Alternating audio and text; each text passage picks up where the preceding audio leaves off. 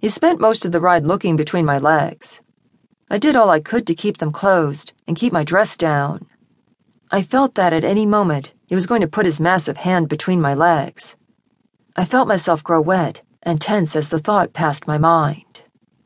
This is it, he said, interrupting my fantasy as he pointed to a small white house. There were tons of cars parked out the front of the house, and I did what I could to park my Jeep in a safe spot.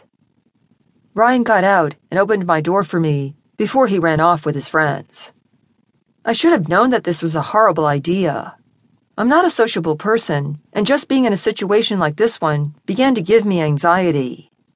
I like to hide in my dorm and read or draw, but I have found myself in a situation that's outside of my realm of comfort. I think about getting back into my Jeep and heading home when I hear a loud, girlish, slurred voice call my name. Joey! Samantha screamed before hugging me. I can't believe you're here! And in my dress!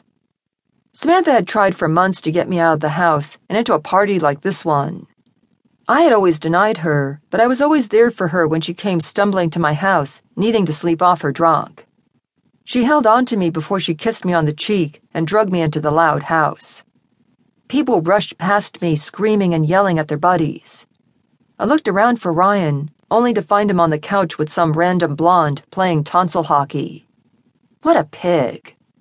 Samantha grabs my hand and tugs me further into the house into a back room.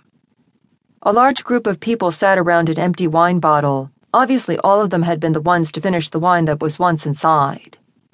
A girl spun the bottle, and the end pointed to some random guy who I didn't know.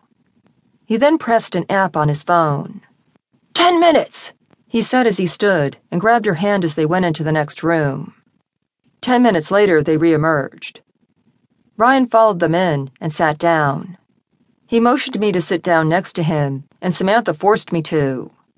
The next girl to spin the bottle was Samantha. Her spin landed on a girl, and the same guy as before took out his smartphone and reopened the spin the bottle app on his smartphone.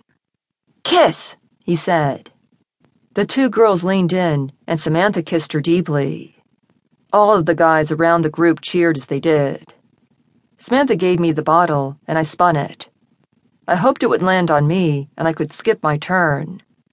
Instead, it landed on Ryan. He smiled at me and winked as the guy pressed his phone. Twelve hours in heaven, you two, the guy said as everyone else in the group whooped. Ryan grabbed my arm and took me into the separate room as Samantha locked the door behind us.